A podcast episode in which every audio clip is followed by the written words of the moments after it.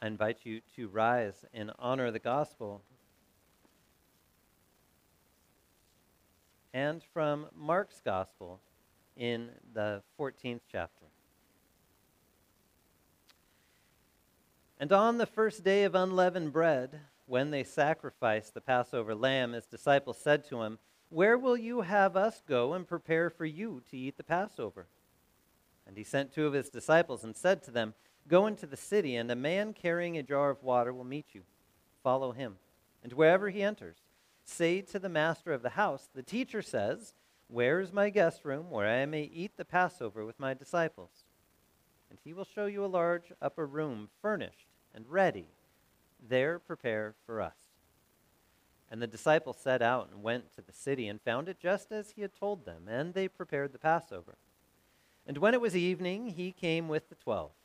And as they were reclining at table and eating, Jesus said, Truly I say to you, one of you will betray me, one who is eating with me.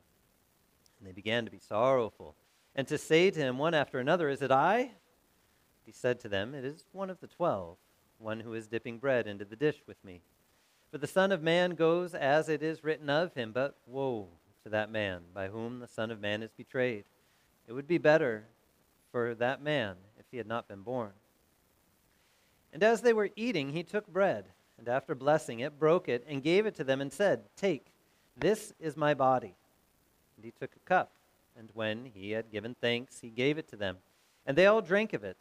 And he said to them, this is my blood of the covenant, which is poured out for many. Truly I say to you, I will not drink again of the fruit of the vine until that day when I drink it new in the kingdom of God. And when they had sung a hymn, they went out to the Mount of Olives. This is the gospel of our Lord. You may be seated as we sing, and we will sing King of Kings.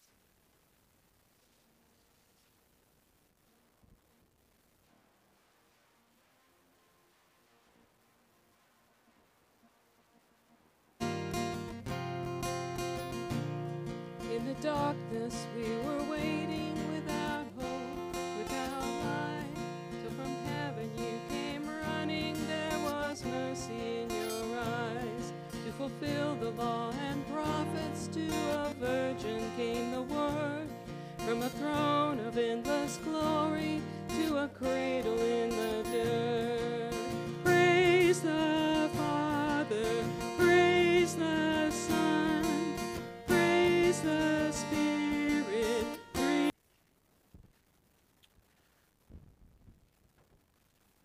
Grace, mercy, and peace to you from God our Father and from our Lord and Savior Jesus Christ. Would you pray with me? Dear Heavenly Father, we thank you for this evening where you gather us together around your word and around your gifts, your promises given to us. We pray that you'd remove distractions from our hearts and minds and let us rest in those very promises that you give us in Jesus. In his name we pray. Amen. Promises are a hard thing sometimes. Like my promise to communicate with our neighbors when we have services, and I forget sometimes, so we may hear a few things from the roof. I apologize. But promises throughout life as we make them, some of them were really good about remembering that we actually said them to start with, and then fulfilling them and doing them. And folks that do this are, you know, a person of their word, somebody who has integrity, somebody who follows through, somebody you can trust And to be quite honest, I don't think that's us 100% of the time. Some more than others, most definitely. But 100% of the time is tough. And just think through some of the promises that you've made, even to yourself. You know, the one that you should be able to remember who made the promises, right? And what to do about them. I mean, how New Year's go? For any of you that made resolutions. Still sticking to it? No? And promises go by a lot of different names, right? We might hear resolutions. Uh, another thing we might hear is uh, some sort of commitment that we'll make to do something, right? So those New Year's resolutions that may have been forgotten in February, we pick back up in Lent and we say, I'm going to do it this time. And most of the time, we get there. I think through wedding vows. Now, some we will hear those vows, and those are promises made before God and before man. And man, oh man, do we not hear or see them fulfilled 100% of the time.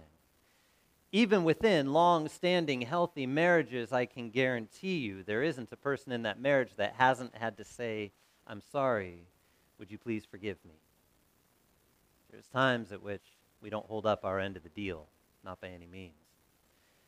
And oftentimes with promises, there's another word that comes along with promises, especially in Scripture. And so, one other word that we will hear uh, within Scripture for the word promises is covenant, a covenantal promise. And with covenants, a lot of times also come commands. So, we hear these and see these two things in juxtaposition of one another as they are there within Scripture, oftentimes complementing one another as well. I mean, go back all the way to creation. There's God from eternity, and he commands everything out of nothing with just his voice, just his word, a spoken word from the mouth of God, and everything comes to life. He tells nothing to do something, and it becomes alive. That's pretty amazing to be able to command nothing. I've tried to command a lot of things and gotten nothing, but he's able to command nothing and get anything he wants. That's amazing. And as he created everything and brought life into existence and put everything in place for all of creation to be sustained and to thrive, right into the middle of all of it, after all of this life giving word and creation, he places Adam and Eve and he gives a few commands steward the creation, be fruitful and multiply, don't eat from the tree which I think Adam's ears were still stuck on be fruitful and multiply because everything was perfect. And then everything kind of fell apart. These promises and commands made by God to promise to take care of everything, Adam and Eve, in their perfect initial trust in creation, still fell. Fell to a point where they hid themselves in shame. They ate from the tree they sinned. They didn't trust God's word at all. They trusted a different word, one that couldn't create and bring life, but a word that would bring death. So another command had to come get out of the garden. You can't stay here anymore. You've got to go. But on the tails of that was another promise Eve, from your seed will come one who will crush the serpent's head, while his heel is bruised. I promise you, I'll make it right. As history went on from there, we get to Abraham, and a command to Abraham comes Abraham, get up, go. I'll make of you many nations. Your offspring will be as countless as the sands of the sea and the stars of the sky, and through you will come the one who will redeem all nations.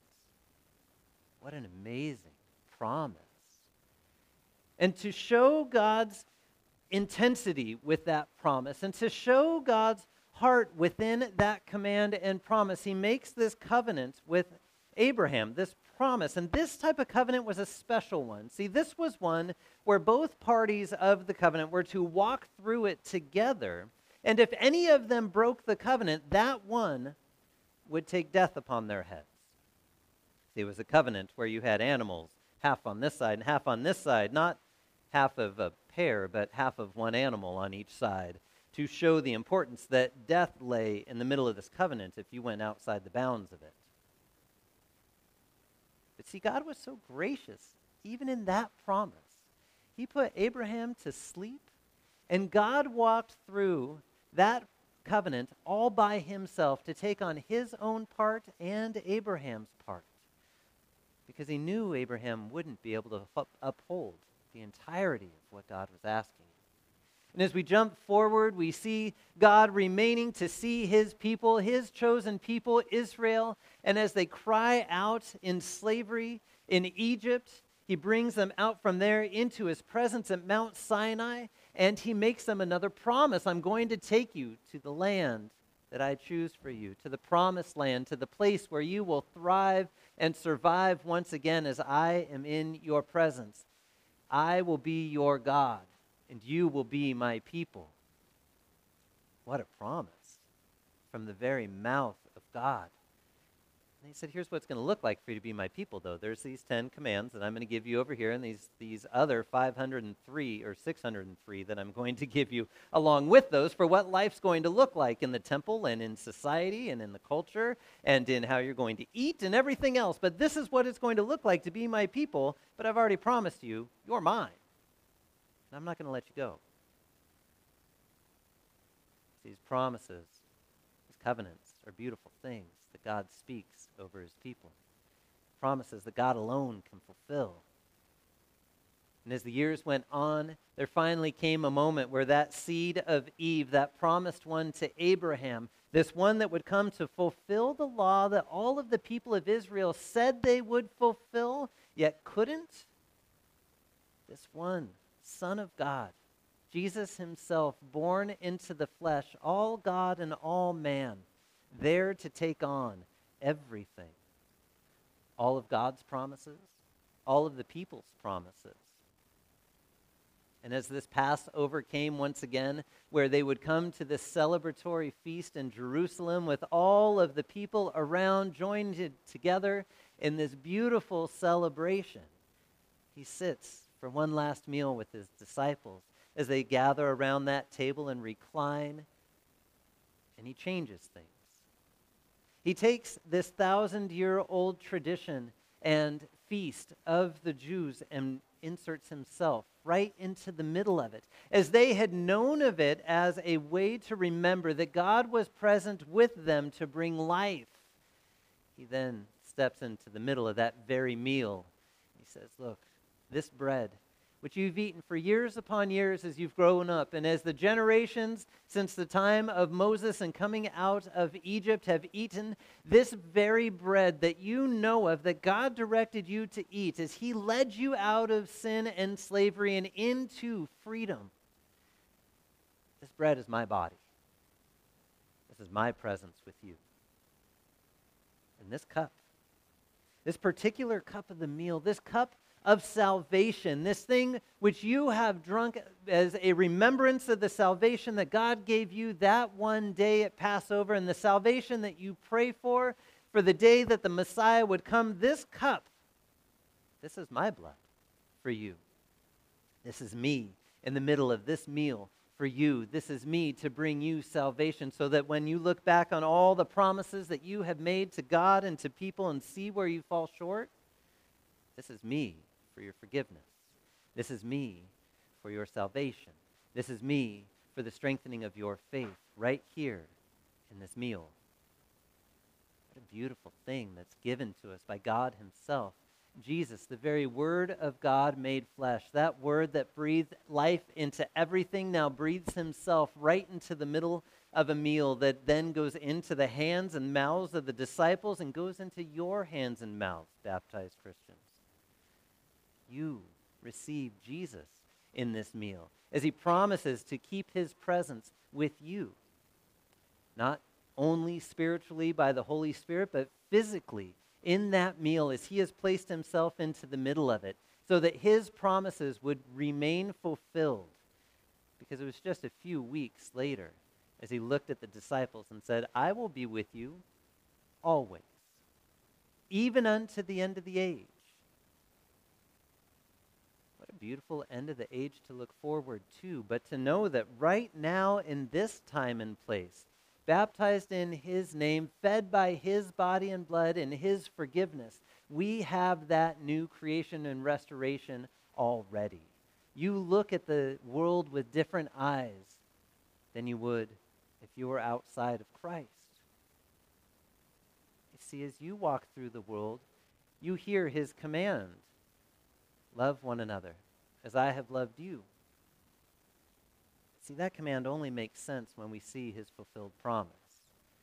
His fulfilled promise that he has forgiven us, that he has loved us, and continues to.